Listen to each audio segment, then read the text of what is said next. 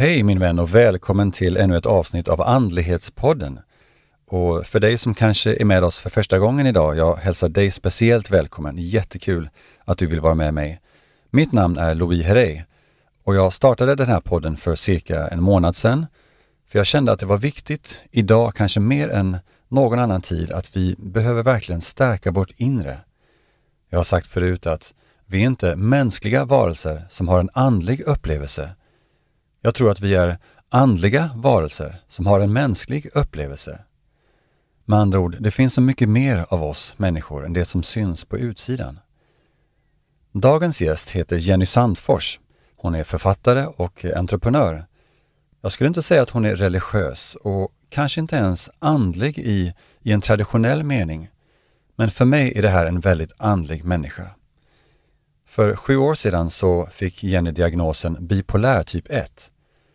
Och jag läste nyligen boken som Jenny skrev och den heter just Bipolär, fånge i min egen historia.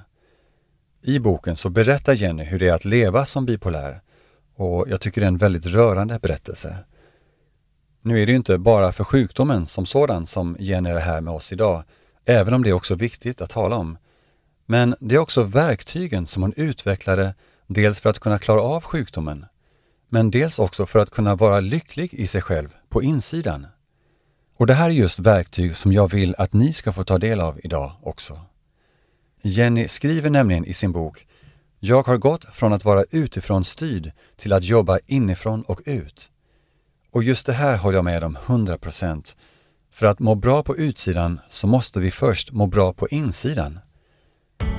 Jenny är en jordnära, sympatisk människa och hennes bok är väldigt inspirerande. Hon är också en person som ser andra och vill hjälpa dem må bättre ända in i själen. Så idag så firar vi Jenny Sandfors.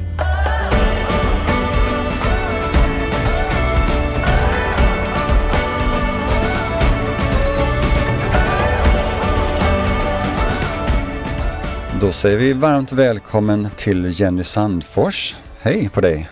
Hej! Kul att ha dig här idag, jättekul! Jättekul att jag har blivit inbjuden. Tack så mycket! Ja, absolut. Var ringer du ifrån nu förresten? Du är norrifrån? Ja, du sitter jag i Hälsingland. Jag hör, jag hör något på rösten att du, du är inte göteborgare hör jag. Nej, precis. nu sitter jag i Bollnäs och har bott här i, vad blir det, 18 år. Eh, innan dess så, så kom jag ifrån Vilhelmina uppe i södra Lappland. Så att jag har kvar släkt och spännande. familj där uppe också. Så där hänger jag ibland. Så du måste älska det här. Just nu när vi spelar in så har vi ju kallt över hela Sverige och mycket snö och du måste älska det, eller hur? Snö älskar jag. Du älskar snö, okej, okay. men inte kylan? Kylan kan få vara på en sån lagom nivå. Ja, ja det är rätt kallt här också. Mm, mm. Ja. Men berätta lite grann om din barndom, eller bakgrund och din barndom. Du växte upp eh, långt upp i Vilhelmina. Hur många, har du syskon? Ja, två yngre bröder har jag. Hur var du som barn? Jag var väldigt lugn. Eh, uppfattades nog som lite blyg och tystlåten så. Um, ja. Men sen när jag var, liksom, var mig själv så var jag väldigt sådär, tyckte om att liksom, uppträda. Och det, liksom, då var jag um, ja, mer framåt sådär. Var du klassens kände... clown på något sätt? Nej, inte klassens clown, där var jag nog lugn så. Men vart det fredags, vad kallades det, fredags... Um, ja, vad hette det? När man fick spexa lite Precis, och sådär. Exakt, exakt. Um, du känner igen det. Då älskade jag att vara med mina kompisar och uppträda och, och sådär. Har du burit med det i livet? Nej. Nej, det har jag nog faktiskt inte gjort. Nej. Inte på det sättet. Nej, jag läste i boken att du gillar inte att stå i centrum. Nej, precis. Mm. Men, du, men du tycker om att hjälpa folk, gör du? Du tycker ja. om ändå att, att, vara, att vara behövd kanske, att, att göra en skillnad för andra? Ja, och att kunna dela saker. Det är mycket det, både i, min, i mitt jobb på min webbyrå och nu med det här bipolära delen som jag jobbar med, så, så handlar det mycket om att dela, dela med sig och sen se vilka som vill lyssna och ta del av det. Ja, vad spännande. Kan, kan du berätta lite mer, vad gör du på, på din eh, webbyrå? För någonting? Vem, vem är det som du söker dig till eller vem söker sig till dig, kanske man ska fråga? Mm. Där brukar jag säga att det är självfulla entreprenörer som, eh, som jobbar mycket med, alltså de, de vill göra skillnad i världen på olika sätt. Mm. Många som jobbar med utbildningar och, och så. Um, och då, i alla företag idag så behöver man ju ha de här digitala bitarna på plats. Ja. Och då gör de mycket av de grejerna själv. Men sen ibland så känner de att det, det krånglar till sig eller de vill spara lite tid och, och ta hjälp. Och då hoppar jag in och hjälper till med, med olika webbdelar, webbprojekt, digitala grejer. Så det kan vara saker som har med hemsida att göra eller kursportaler och, och sådana saker. Så alla ni som lyssnar där ute idag, behöver ni hjälp med er hemsida eller annat? Det är sånt som alltid krånglar. Så hör av er till Jenny Sandfors. Ja, så därför jag delar min kunskap så, så det är jättekul. Du är ju entreprenörska och du, har, du är drivande, det vet jag. Men det fanns en tid då för ett antal år sedan då du kände att det här var, att det hände någonting i ditt liv. Att du liksom, det var mycket, det var mycket uppåt, du fick mycket energikickar och mycket inspiration, eller hur? Mm. Till att göra saker. Mm. Ja, men, men ja. det fanns en baksida också på det här. Vad hände? Ja, alltså det, det smög sig på. Det började som, eh, jag stressade väldigt, väldigt mycket. Hade mycket, ja. mycket på gång och kämpade mycket och sådär. Eh, och hade liksom ingen tanke kring att återhämta mig och ta hand om mig mellan de här passen när jag jobbade väldigt intensivt. Och eh, där så gick jag till slut in i en depression. Och redan där så var det liksom svårt för mig att, att ta det. Att erkänna att det var någonting som inte stod rätt till. Förstod du att det var en depression? Ja, det tog ganska lång tid, alldeles för lång tid innan jag gjorde det.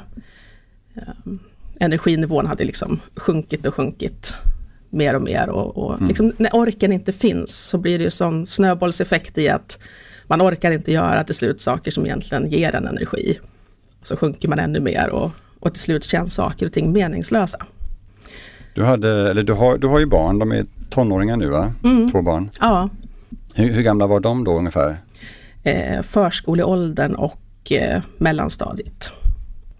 Du skrev någonstans här i boken att eh, du var inte den här närvarande bullmamman och den, här, alltså den personen som du ville vara ja. för din familj och för dina barn. Hur, mm. alltså, upp, upplevde, hur kändes det för dig för det första och sen så märkte de någonting att det var något på tok? Eh, jag tror inte att de märkte så jättemycket men jag ställde väldigt höga krav på mig själv. Både liksom i jobbet och, och privat. Det skulle, vara, det skulle vara perfekt och det skulle se bra ut. Liksom. Ursäkta en dum fråga men varför mm. då egentligen? Varför skulle det vara så perfekt? Ja, mycket. Jag utgick inte ifrån mig själv, mitt inre på den tiden. Nej. Utan det var mycket där att det skulle, ja, att jag var utifrån styrd. Menar du att, att... Vad andra skulle tycka och tänka. Och... Ja, förväntningar från, från utsidan, ja. hur du skulle vara. Mm. Ja, som jag själv kanske hade byggt upp mm. föreställningar om hur det skulle vara. Mm. Men hade du, hade du någon aning om att, du, du tänkte inte tanken att du var bipolär eller någonting sånt där, utan det var, du kände dig deppig ett tag? Ja, nej inte och tänkte alls. Att, vadå, att du, jag tar mig ur det här, ska bara skärpa till mig och sen så blir det bra, eller hur tänkte du?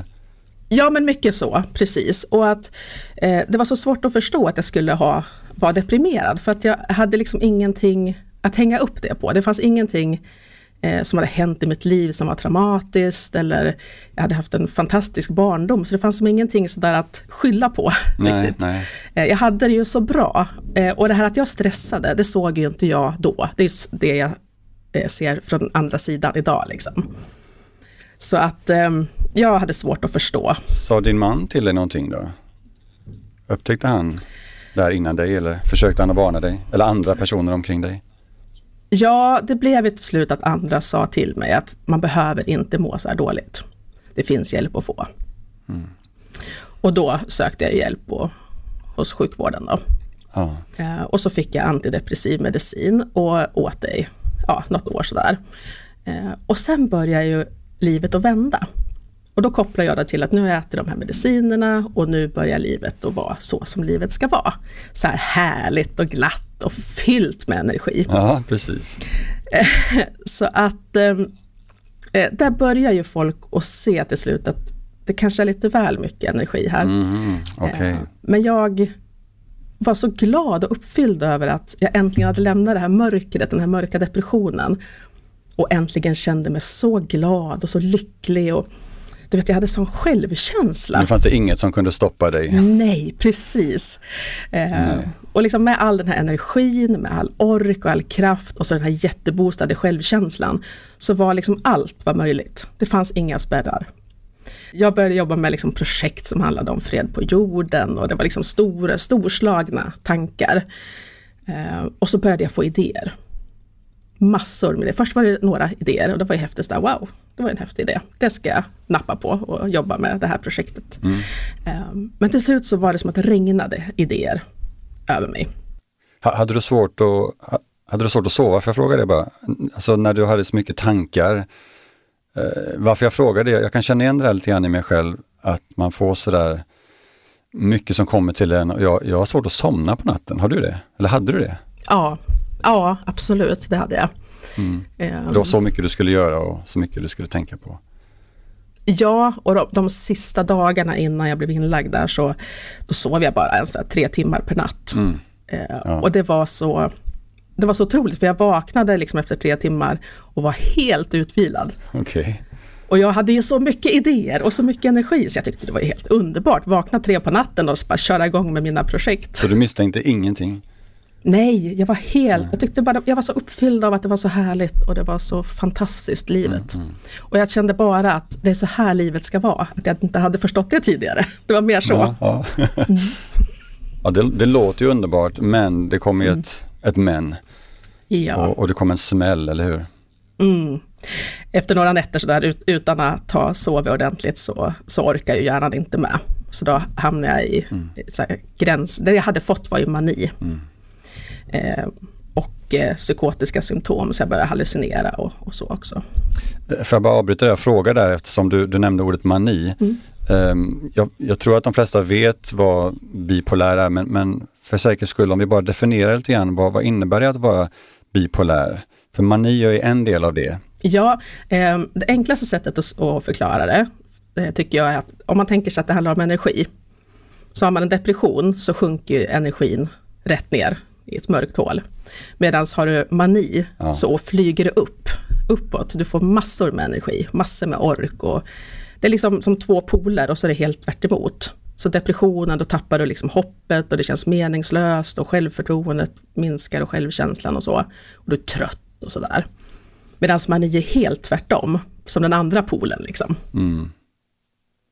Så, så därav eh, bipolär då? Ja. Att man, är, man, man eh, pendlar mellan två poler hela tiden. Mm. Men vad är det för skillnad mellan att vara, bara så jag hänger med här lite grann, eh, vad är det för skillnad med att ha humörs, kan, man, kan det inte vara humörsvängningar? Hur vet man att man är bipolär? De som lyssnar på dig här nu till exempel, hur vet man om det är någon som känner igen sig i det du säger? Mm. Men vad är skillnaden med att ha vanliga humörsvängningar som kanske är påverkade lite grann av, eh, av hormoner, mm. om man mm. får säga så. Och, och det här mm. bipolära, alltså sjukdomsstadiet. För mig så var det sån enorm skillnad, alltså det är så kraftfulla energiförändringar i den här manin och depressionen mm. jämfört med en humörsvängning. Som man tänker, som ni ser framför er en kurva så går liksom vanliga humörsvängningar lite upp och ner. Mm. Så här. Och medans eh, de här andra blir, kurvorna blir mycket, mycket högre upp eller ner. Höga berg och djupa dalar. Ja, precis. Ja. Mm. Så, vad, så du, blev, du blev inlagd nu då, den här gången? Ja, nu blev jag inlagd på en... Var det, var det, var det mot din vilja eller kände du att det här alltså, var något bra för dig? Jag förstod ju inte riktigt eh, att jag var sjuk här. Eller jag förstod inte alls till en början. Eh, så att jag hängde med mycket för att jag trodde att vi skulle på någon överraskningsfest och att jag skulle åka till Facebook och träffa Facebooks grundare, att vi skulle hitta något projekt. Han skulle hjälpa mig med det här fredsprojektet. Vad, sa du? vad sa du? Vem skulle du träffa? Sa du? Eh, Facebooks grundare hade jag fått för mig att jag skulle träffa. Aha, okay. Ja, precis. Aha, okay. mm. Så att jag var liksom så... Var detta en hallucination eller vad var det för något? Ja, det var det här att jag var manisk och sen att jag fick lite psykotiska symptom också. Um, Mm. Jag hade ju fått så mycket liksom, idéer och tankar till mig så att det var så snurrigt. Det var som att jag hoppade mellan dröm och verklighet. Mm. Så att det var som, ibland var det som att jag, som jag ser det nu från andra sidan, så var jag ibland liksom ganska mycket mig själv. Mm. Och så snurrade det till och så blev jag helt uppe i det blå liksom. Mm. Med tankar och så. Kan du, går det att beskriva i ord hur du kände dig när det var som svårast? Jag, jag ska inte, jag vill inte liksom återuppliva svåra saker för dig men jag tror det kan vara intressant att, att, veta hur, det, hur du upplevde den tiden när du kom in på sjukhuset. Som du upplevde mm. mot din vilja och, och när du inte kände att, ja, du kände dig inlåst på något sätt. Mm. Ja men det där var väldigt traumatiskt att komma in eh, i en helt främmande miljö och vara så här sjuk fast jag fortfarande kände mig bara precis som mig själv. Det kändes som att någon hade bara plockat upp mig från min verklighet och stoppat in mig eh, på ett ställe där det var galler runt fönstren och där det var låst. Och jag satt och funderade på vad är det som händer? Vad, vad gör de med mig liksom? Ja. Och eh, det enda jag kunde komma på var att ja, men är man inlåst då har man ju gjort någonting. Då är det ju ett fängelse. Ja. Eh, och jag minns jag sa det till någon där att det känns som att det är ett fängelse. Ja men det är lite så eftersom det är låst och sådär. Ja och då var det jättesvårt att, att hantera det. Det var väldigt dramatiskt så. Vad var det som, eh, som hjälpte dig att ta dig ur det här, det här fängelset till slut? Ja, eh, jag var ju där i två veckor och sen så fick jag hjälp av vården här i Bollnäs med att eh, ja, hitta en medicin som passar. Mm. Eh, och då äter man oftast litium när man har bipolär typ 1. Eh, och det, det gjorde att jag liksom vart ganska balanserad så. Men eh, när jag hade gått i ett par, tre år och fortfarande kände det som att jag var i något slags vakuum. Jag var inte i en depression, men det var liksom sådär ingenting på något vis. Ja. Lite svårt att förklara. Men jag hade liksom inte fått tag i liksom mina förmågor. Jag kunde inte liksom vara högpresterande så som jag hade varit tidigare. Och jag var inte riktigt jag kände jag. Det var som att halva batteriet var fyllt. Du skriver någonstans, eh, jag vet inte om det är just i samband med det här, jag tror det, men du skriver att du saknar henne, alltså du saknar mm. dig, den du var. Eh, du skriver här bland annat, sorgen är enorm, jag saknar henne. Det var några år sedan jag fick träffa henne. Innan all stress och press tog över livet. Sorgen är enorm. Jag saknar henne, mig. Har jag mist mig själv nu? skriver du. Mm. Hur tänkte du när, du när du skrev så? Ja men det var verkligen känslan av att jag fick inte tag i det här som var jag. Det var liksom inte jag fullt ut. Jag kunde inte blomma ut som den jag är, som jag visste fanns där inne. Nej. Så vad, vad gjorde du nu då? Alltså någonting måste ha hänt. Du, du tar tag ja. i saker.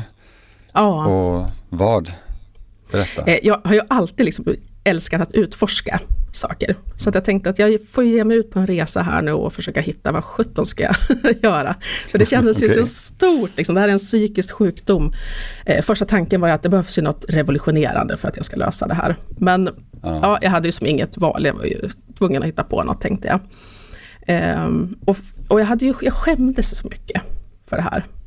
Det var en stor grej, att det kändes som att jag liksom stängde in allting inom i en rustning. Därför att eh, jag var så rädd att folk skulle få reda på det och liksom döma mig eller inte vilja jobba med mig längre och sådär. Mm. Jag hade mm. mycket konstiga tankar kring det. Jag förstår. Jag så det har varit ett stort hinder, den här skammen som var så enorm. Jag ser på, din, eh, på ditt bokomslag här att du har den här rustningen som du då plockar av dig. Eh, som du frigör dig ifrån. Varför tror du att skam är så vanligt förekommande idag? Mm. Ja, men det handlar mycket om det här att man, man vill tillhöra en grupp människor. Eh, och så är man så rädd för att inte få göra det om, det kommer ut, om sanningen kommer ut. Mm. Och den rädslan är ju jätte, jättestark. Ja. Att inte få vara med. Tänk vad ska de säga om de får reda på sanningen? Upplever du att, eh, att det har blivit bättre idag dock? Nu har det gått några år sedan du, du upplevt det här och, och det händer ju saker. Jag ser ju jag, vet, jag ska inte säga att det är en trend så men, men eh, man ser mer och mer i alla fall att eh, ja, till exempel flera influencers och andra människor är ganska öppna med och till och med väldigt öppna med ja, psykiska sjukdomar eller mental ohälsa och sådana ting. Tror du att det, att, tror att det, alltså ser du någon skillnad i samhället idag? Är vi mer förstående mot varandra? Ja, men jag tycker det gör ju skillnad att andra människor öppnar upp och berättar om sin historia. Det hjälpte mig jättemycket att kunna läsa om andras historier när jag började nysta i det här. Eh, och att det idag är, precis som du säger, influencers som öppnar upp och berättar om det. Jag tycker det är jättebra. Mm. Det är ju vägen fram, att vi vågar prata med varandra och att vi delar kunskap om vad det egentligen handlar om. Ja. Ja. Det är det, så vi kan bryta stigmat. Ja. Och det är en av de stora orsakerna varför jag vill ha med dig här idag för att kunna prata just, just om det här. Det är eh, det här är vanligare än vad vi tror. Du nämnde, några du nämnde lite statistik här i, i boken. Um, hur stor del av vår befolkning i Sverige har bipolär sjukdom av något slag? 1-3 procent brukar man säga. Sen är det ju många som går odiagnostiserade och sådär så att det finns väl mörkertal där. Ja. Därför är ett brett spann där. Hur, hur, hur gör man om man, om man misstänker? Um, ge oss lite tips här och, och mm. vägledning på om man misstänker att det är någonting som inte står rätt till. Vad ska man göra? Vem ska man vända sig till? Då kan man ju vända sig till sjukvården alltså först och främst. Um, mm. Jag tror att man först kanske pratar med sin hälsocentral och, och blir lotsad vidare. Så det finns ju något som heter öppenmottagningen inom psykiatrin. Mm. Dit jag går då regelbundet för att få kolla medicineringen och sådär. Ja. Eh, så där kan man ju starta för de har ju kunskap kring det och kunna se och, och ställa diagnos. Mm. Tillbaka till din berättelse lite grann, jag avbröt dig där förut. Alltså vi, vi pratar om göra någonting utöver den medicinering som man då kan få Ehm, för att kunna känna sig hel som människa. Mm. Så du, du gav dig ut på resor. Gjorde, gjorde du det? Ja men precis. Så det första var det här att titta på skammen. Eh, hur kan jag komma ur det? Och det jag hittade var ju att den behöver belysas. Jag behöver börja prata om det här. Jag behöver liksom släppa upp, öppna upp mig själv. Mm. Så det var liksom första steget. Att så här, försiktigt, försiktigt i, i trygga rum. Ja, för jag, menar, jag hade ju släkt och vänner som visste om det, men jag hade också vänner och bekanta som inte visste någonting. Mm. Så att det var i de rummen jag behövde liksom gå ut och börja prata om det lite försiktigt sådär. Och, vad, och var det... Och jag vart ju så... Förlåt. ja, men jag vart så otroligt varmt och fint bemött. Ja. Jag är så evigt tacksam för det.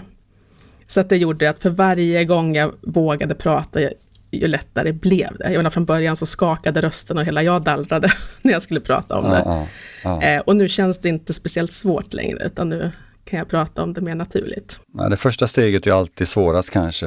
Ehm, mm.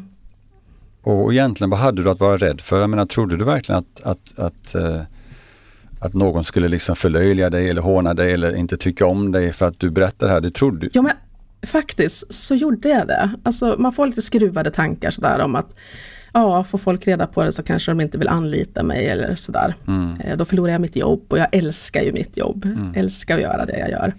Så det var som att det stod mycket på spel, så där var känslan. Mm. Ja, jag kan tänka mig kanske rädslan i, i just professionella sammanhang, det kan jag förstå. Mm. Fick, fick, du... Men där också så har det ju varit, jag har fått ett så varmt bemötande och kunder har varit så fina liksom, när man tagit emot den här berättelsen. Och, och nya har kommit till efter att har fått reda på det, så jag, jag hade egentligen ingenting att vara rädd för. Nej. Ah. Vad underbart att höra, det känns jätteroligt verkligen. Och att du kan hur ska jag säga det så att det inte låter konstigt, men du kan använda ditt handikapp eller din sjukdom till din fördel på något sätt. Eller det kan bli som en styrka för dig. Mm. En svaghet blir till en styrka. Ja, jag ser det ju som att mitt liv innan det här bröt ut var ju väldigt stressigt och pressigt och jag var väldigt utifrån styrd och så. Medan som jag tittar på mitt liv idag så är det ju på ett helt annat sätt. Det är mycket mer lugn och harmoni och, och så. Så att på något vis så har det haft någon mening. Kan du, kan du någonstans känna dig tacksam för det som du har gått igenom? Ja, om jag ser på vart jag står idag och hur jag, var, hur jag mådde liksom innan. När jag var helt liksom omedveten om att jag stressade och hade det jobbigt. Jag, menar, jag var så inne i det så att jag reflekterade inte ens. Jag var inte medveten då om hur jag stressade på mig själv. Mm. Både utifrån och liksom inre stress. Så att på det sättet så kan jag vara tacksam för att jag är där jag är idag. Ja. Vad skulle du vilja säga till, till någon som lyssnar på det här som är i den situation som du var för länge sedan? Vilka råd och, och vilken vägledning skulle du vilja ge? Ja, alltså att det finns hopp. Det, det går att må bra. Det fin- och, och, det är, inte, det är liksom enkla steg. Man behöver ta små, flera små steg framåt. Så, så kommer det göra skillnad. Mm. Det behövs inte det här revolutionerande, stora, svåra, utan det är flera små steg för att hitta den här balansen i livet. Och det går. Mm. Härligt. Du skriver som sagt, i, som jag nämnde här i början, Du skriver på en sida här, kapitel 9. Jag har gått från att ha varit utifrån styrd till att jobba inifrån och ut. Det gör all skillnad i livskvalitet. Ska vi, ska vi prata om vad du har gjort för någon, de här små stegen som du har tagit? Uh, vad hjälpte dig att kunna jobba inifrån och ut och känna kvalitet igen i livet? Mm. Du, har, du har någonting som kallas för, för, um, för mig-vård, eller? Ja, jag kallar det för det. För att jag, som sagt, jag gick ut på den här resan för att hitta vad, hur ska jag göra för att må bättre. Eh, så testade jag massor med olika saker och kände till slut att det här borde gå att kategorisera och, och få ihop till en eh, metod som jag då kallade för Mayvårdsmetoden, eller Mayvård. Eh, och det handlar ju om att ta hand om sig själv på sina egna villkor. Mm. Ja. Och försöka hitta liksom vad, som, vad som hjälper mig att må sådär bra som, som jag kan. Ja, men eh, så om jag förstår det rätt, du har testat dig fram, du har alltså prövat olika saker och tagit små steg. Um, vad är det som inte, om vi börjar med det som har varit dåligt, vad, vad har inte fungerat? Ja, alltså stress det är en trigger för att utlösa bipolära skov. Mm. Så det var ju en första nyckel att hitta att det funkar inte att eh, Alltså jag, har, jag är hö, liksom, har varit högpresterande, har lätt för att eh, vara effektiv och komma in i flow och så. Men det kräver ju också att jag liksom återhämtar mig, att jag tar pauser mm. mitt i arbetet för att vara hållbar. Så att när jag bara upptäckte den enkla grejen, att jag kan jobba effektivt och högprestera, men att jag då tar de här kortrasterna, slänger in fem minuters paus då och då, så, så gör det sån stor skillnad. Så du, du, du jobbar på och sen tar du fem minuters paus. Hur länge jobbar du innan du tar paus? Eh, det finns en teknik som heter pomodoro-tekniken. Så den brukar jag följa. Det är 25 minuter i full koncentration. Jag får bara göra en enda sak och så stänger jag av alla distraktioner. Och då händer det grejer kan jag säga, för då är man så koncentrerad. Mm. Och sen bara fem minuters paus. Och hjärnan är fenomenal på att komma ihåg precis vart man var för att man är mitt uppe i en uppgift. Så att efter de där fem minuterna så bara dyker man in i uppgiften igen. Och det här gör att det kan ju låta som att det försvinner mycket tid, ja. men, eh, men jag blir så mycket mer effektiv och jag håller energin över hela dagen. Okej, okay, så om jag får ett tips av dig nu då, om jag till exempel sitter med någonting, min, min eh, mitt sätt att jobba har alltid varit att jag sitter med någonting tills jag liksom är klar eller, åtvis, eller åtminstone delvis klar med, med ett, ett, projekt eller vad det är för någonting. Jag har jättesvårt att stanna mitt i det hela. Men du säger att jag ska göra det. Jag ska alltså ta, oavsett var jag är någonstans i mitt arbete så ska jag ändå ta för, för det kan gå liksom en eller två timmar ibland innan jag liksom är färdig med det jag ska sen kan jag ta en paus, känner jag. Men det är inte bra då, menar du? Mm, precis. Nej men det där är så, så vanligt att man, ska, man liksom behöver förtjäna sin paus på något vis. Ja, man ska bara jobba klart, sen får man ta pausen. Ja, precis. Men, men som sagt, hjärnan är fenomenal på att komma ihåg vart man är, även om man bryter mitt i en uppgift. Så, så håller man inte på att fladdra iväg och gör liksom tusen saker samtidigt, utan man har en grej man håller på med, ja. så är det inga problem att komma tillbaka. Ja. Okej, okay, jag, ska, jag, ska, mm. jag ska testa det här nu, ska vi se om du har rätt. se om det blir någon skillnad. Ja, gör det. Ja. Pomodoro-tekniken. Pomodoro-tekniken. Mm. Mm. Du har också, ja. du har ju um, fem stycken grundpelare som du har uh, kommit på, håller jag på att säga. Det är, inte, det är inte du som har uppfunnit det här, men du har ändå liksom samlat några tankar till fem grundpelare som jag tycker är, och det var det här jag fastnade för väldigt mycket när jag hörde din, din podd då senast. Um, och jag tänkte vi kan gå igenom dem mm. bara kort tillsammans. Är det okej? Okay? Absolut. Vad är grundpelare nummer ett? Nummer ett är rörelse. Och då handlar det om att röra på sig. Det gillar jag. Ja. röra ja. på sig på ett sätt, som, någonting som man själv tycker känns roligt och som håller över tid. Så att man, mm. ja, återigen, utgår ifrån sig själv. Inte vad alla andra gör eller vad alla andra tycker, utan någonting som man känner att det här kan jag hålla på med hela tiden, regelbundet. Ja, det, det, det, är en jätte, om jag bara får flika in där, det är en jättebra tanke. Mm. Någonting som är hållbart. Jag har ju en del jag sysslar med, med personlig träning på sidan av lite grann och jag har en del kunder som Uh, ja, lite grann som du har varit på något sätt. De kör liksom på när de börjar träna. Nu kör vi liksom och nu ska vi erövra mm. världen och ta de tyngsta vikterna. Du vet, och, uh. och så kanske de kör fyra, fem, sex dagar i veckan. Uh, som jag då varnar dem för, gör inte det. Men så gör de det ändå och sen så som liksom faller, det, det, det är inte hållbart helt enkelt. Ingen orkar leva på det sättet. Det andra misstaget folk gör är att de eh, som du också är inne på nu, att de, de väljer någonting att träna som kanske inte är så roligt för dem. Som de kanske inte trivs med. Alltså till exempel att de är ute och springer trots att de hellre vill styrketräna eller att de styrketränar trots att de hellre vill ut och springa i skogen. Är det det du säger? Gör det som du tycker är kul men att du rör på dig, det är det viktigaste? Har jag ja, ja, men precis. Att ha den ingången. Det är ett skifte i mindset mm. som, som gör så stor skillnad. Bra. Härligt, jag märker att du och jag håller med varandra väldigt mycket. Det är ja.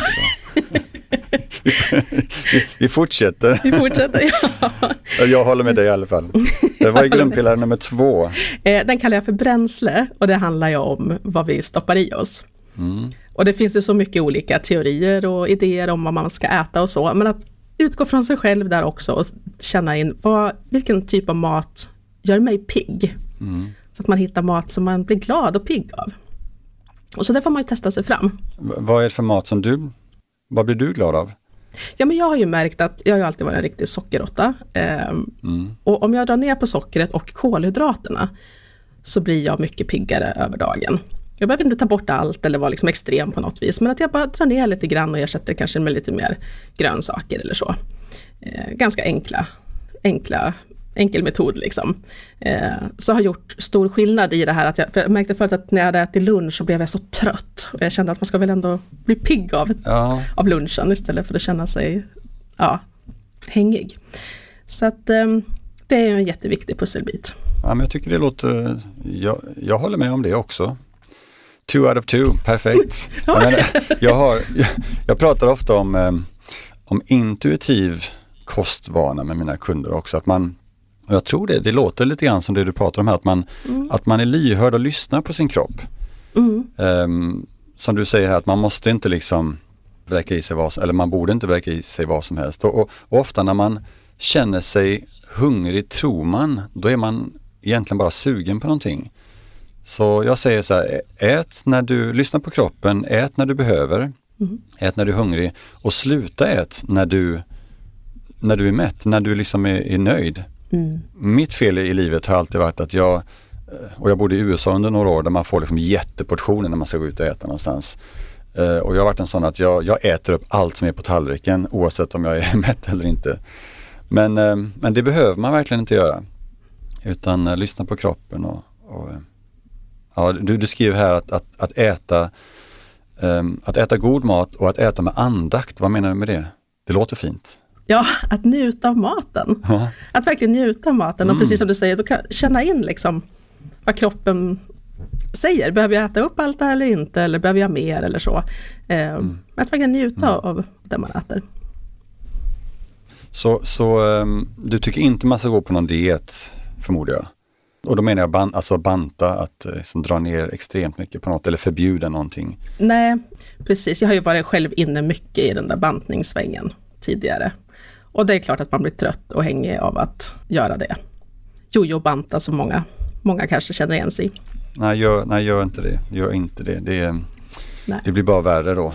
Absolut. Mm. Och, och, det här med dieter som jag nämnde, alltså, visst, eh, näm, alltså, tycker man om Tycker man om någonting, eh, keto-dieten eller vad, vad, man nu gillar, eh, man kanske fastar en del, jag tycker om att fasta själv ibland. Mm. Gör det som, som funkar för dig men jag skulle säga att eh, så länge det är hållbart, som vi pratade om förut, mm. så länge man kan liksom eh, underhålla det under en längre tid och det funkar för en. Mm, ja men precis.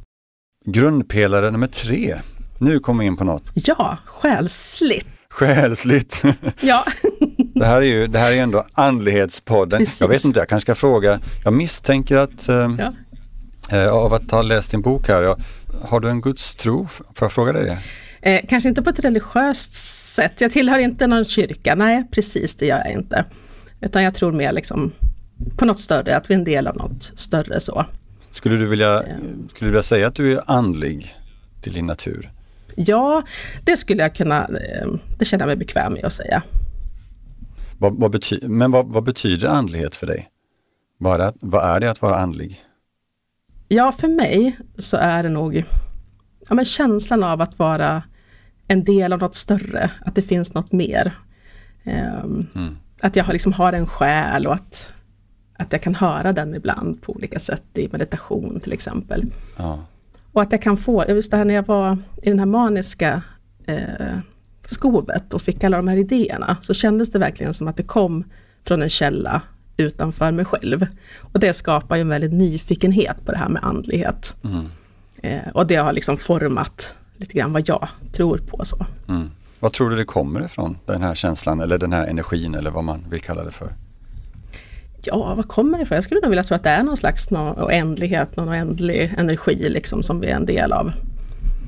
Ja, men jag, jag, ehm, det här är ditt poddavsnitt så jag tänker inte predika för dig vad du ska tycka eller så. Du vet, du vet var jag står antar jag, men, ja. men eh, det som jag tycker är intressant är just att höra andras berättelser och hur andra ser på det. Så, så därför vill jag fråga dig, du nämnde det här med alltså grundpelare 3, det var då det, det själsliga. Och du skriver här att det är det viktigaste, eller den viktigaste grundpelaren för dig. Mm.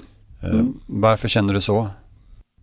Det har betytt så mycket det här att liksom hitta mig själv, det inre och, och liksom sluta vara så utifrån styrd. Sen kan man ju bli det i vissa sammanhang och det kan komma tillbaka sådär. Men, men i det stora hela så känner jag att jag är mer, jag utgår från, från mitt inre. Vad vill jag? Vad är viktigt för mig? Eh, och det skapas liksom en mycket härligare energi inuti mig. Jag tror det eh, kan smitta av sig utåt också när man lever inifrån. Vad kan man göra tycker du för att stärka sin, sin andlighet och stärka själens betydelse? Eh, jag har ju fastnat mycket för meditation till exempel.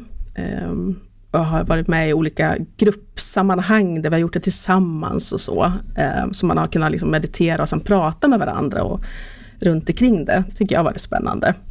Eh, annars har jag gått på yin-yoga till exempel. Mm. Eh, tycker jag också är fantastiskt. Mm, det är härligt. Ja, det är det. Och liksom, ja, naturupplevelser och, och kulturupplevelser, sådana där grejer. Mm. Eh, hitta vad man själv tycker är häftigt för att där man kan liksom svepas med eller hitta, liksom, hitta sätt att få kontakt med sitt inre. Mm. Vad härligt att höra. Du nämner också någonstans här i boken att, att eh, det är viktigt att ha någonting att se fram emot, någonting att glädja, eh, om man får säga så, glädja själen med. Eh, så, och du har nämnt några av de här sakerna här. Hur, mm. hur viktigt är det här i ditt personliga liv? Gör ni mycket tillsammans som familj till exempel eller är det, är det viktigt för dig och din man att ta time-out och bara göra någonting själva? Och, vad kan, du, vad kan du säga till oss andra som behöver bli bättre på det här? Om min fru lyssnar på det här nu, hon kommer, hon kommer säga, lyssna nu Louise. Ja. ja, men jag kan säga att... Det... Hon tycker jag håller på med annat för mycket. Ja. Ja, men jag vill ha någonting att se fram emot som du sa hela tiden, försöka boka in saker att se fram emot. Ja. Eh, så här i helgen nu så var jag och min man på en mysig resa till Stockholm och gick på teater och gick ut och åt god mat och bara mm. var tillsammans. Ja. Och det är så himla, himla mysigt. Ja, gott. Ja. Så sådana där saker som ger energi, som känns härligt. Ja, det är viktigt att ta sig tid för, för sig själv och för varandra, de man har i sin närhet såklart. Mm. Man, lever ju inte, man lever ju inte i en, jag tänkte på det, man lever ju inte i en bubbla heller, man är inte ensam i det här. Um, känner du att du har fått, eller, eller vilken vikt har familj och vänner haft i ditt liv, i, i din resa, att kunna må bättre? Eller, eller är det här bara liksom någonting som du har klarat av själv? Eller eller vad, hur känns det? Nej men det är otroligt viktigt att ha folk runt om sig som man vet bryr sig om en. Som finns där och stöttar. Mm. Så det är jag enormt tacksam för. Sen är det ju den här inre resan blir mycket att man gör själv. Men just det här att om man är i grupper där man kan dela det tillsammans med andra som också är på en resa. Så ger ju det en känsla av sammanhang också. Men familj och släkt och vänner så här runt om dig är otroligt värdefullt att ha dem som kan stötta och hjälpa till. Mm. Underbart. Ska vi ta och gå vidare till nästa punkt? Så vilken punkt är vi på nu? Fyra va? Eh, att göra. Eh, ja, precis. Ska man göra saker? Är inte det stressfullt? Ja, precis. eh, vi har göra som är fjärde grundpelaren och så har vi vila som är den femte. Och de där har mycket ihop, att vi behöver en balans mellan att göra och att vila. Mm. Eh, så att ta liksom någonting meningsfullt att sysselsätta sig med. Eh, många som har bipolär sjukdom eh, är lite mer kreativa än andra. Eh, så att jag tänker att den där kreativiteten behöver få blomstra. Mm. Eh, och det kan ju vara, för mig är det mitt företag, men det kan ju vara liksom en fritidssysselsättning eller att man engagerar sig ideellt i någonting. Men att hitta liksom något som, som ger en den där meningsfullheten på dagarna tror jag är jätteviktigt. Jag, jag, fick en, eh, jag fick en känsla, när jag, dels när jag hörde det nu och dels när jag läste i boken om detta. Jag tänkte på Viktor Frankl, som du säkert har hört talas om, som satt i koncentrationsläger under andra världskriget. Han skrev en bok som heter Viljan till mening. Och um, Han pratar om det här väldigt mycket, där, att, att det måste finnas så mycket annat än materiell standard för att kunna finna mening med livet. Och han, han pratar precis om det här som du tar upp faktiskt. Hur viktigt det är att hitta någonting som ger mening med livet. Och igen, varför, varför är det så viktigt tror du? Varför, varför, är det viktigt att just du och jag och alla där ute har, att vi känner att vi har en specifikt, att det finns ett syfte med varför vi, varför vi är här på jorden? Ja, vilken stor fråga. Mm. Um. Eller, om jag, eller om jag frågar, är det viktigt att känna sig värdefull? Ja, men det är det väl för alla tänker jag. Eh, ja, men känna sig en del av någonting. Och att, eh, ja, för mig är det i alla fall den här kreativiteten behöver liksom få utlopp. Att få, få känna att eh, jag har något meningsfullt att göra på dagen. Eh, istället för att bara tvärtom, liksom bara kanske vila för mycket. Ja. Det är inte bra det heller. Nej. Ja, nej, men det här är jätteviktiga saker som du talar om. Um, när jag först läste det här med att göra då som är grundpelare 4 så, så tänkte jag kanske att um, Ja, alltså jag, har funderat mycket på det här. När jag växte upp och jag växte upp i en familj där vi lärt oss att arbeta hårt, man ska göra rätt för sig och, och ska jag vara ärlig så, så gillar jag att jobba hårt. Jag älskar hårt arbete. Jag tror verkligen att det är någonting som formar människor till det bättre och man kan lära sig det. Och jag ser väl, jag kanske har fel, jag vet inte, men jag ser väl en, en generation idag som inte riktigt har, enligt mitt tycke, liksom anammat det här med hårt arbete och man vill gärna få, är du med på vad jag menar? Man vill gärna få saker med så lite energi som möjligt. Um, så jag har lite svårt att dra gränsen kanske med att vad är, vad är det för skillnad på att arbeta hårt till exempel och att, att göra för mycket? Förstår du vad jag tänker? Mm, alltså mm. När, när är, vad är gränsen? Mm. Um, ja, vad, vad är gränsen någonstans? Ja, men att bli medveten och försöka lära sig att känna den gränsen i sig själv. Så att man inte går på och liksom slår på sig själv om det inte kanske blir så som man har tänkt. Eller att man måste jobba sådär hårt. Mm. Eh, tänk om vi liksom kan jobba lustfyllt och det blir ett härligt resultat och vi på köpet får en bra energibalans och mår bra över, över tid. Liksom. Ja.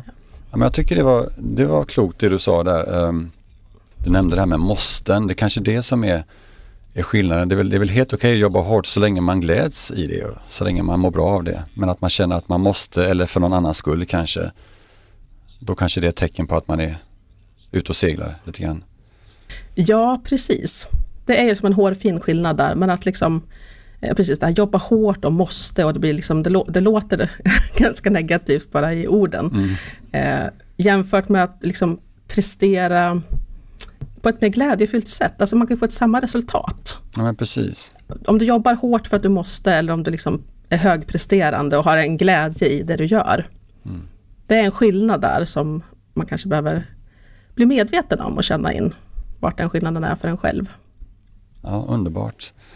Jag måste fråga dig nu, vad, vad är du nu någonstans? Du, du skriver i boken att du, du försöker hitta balans mellan de här olika skoven då, alltså upp och nedgångarna.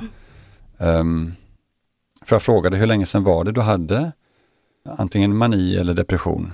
Är det någonting du kan kontrollera eller? Ja, det, alltså, det, man kan inte riktigt veta. Det kan komma tillbaka och det kan dröja lång tid emellan.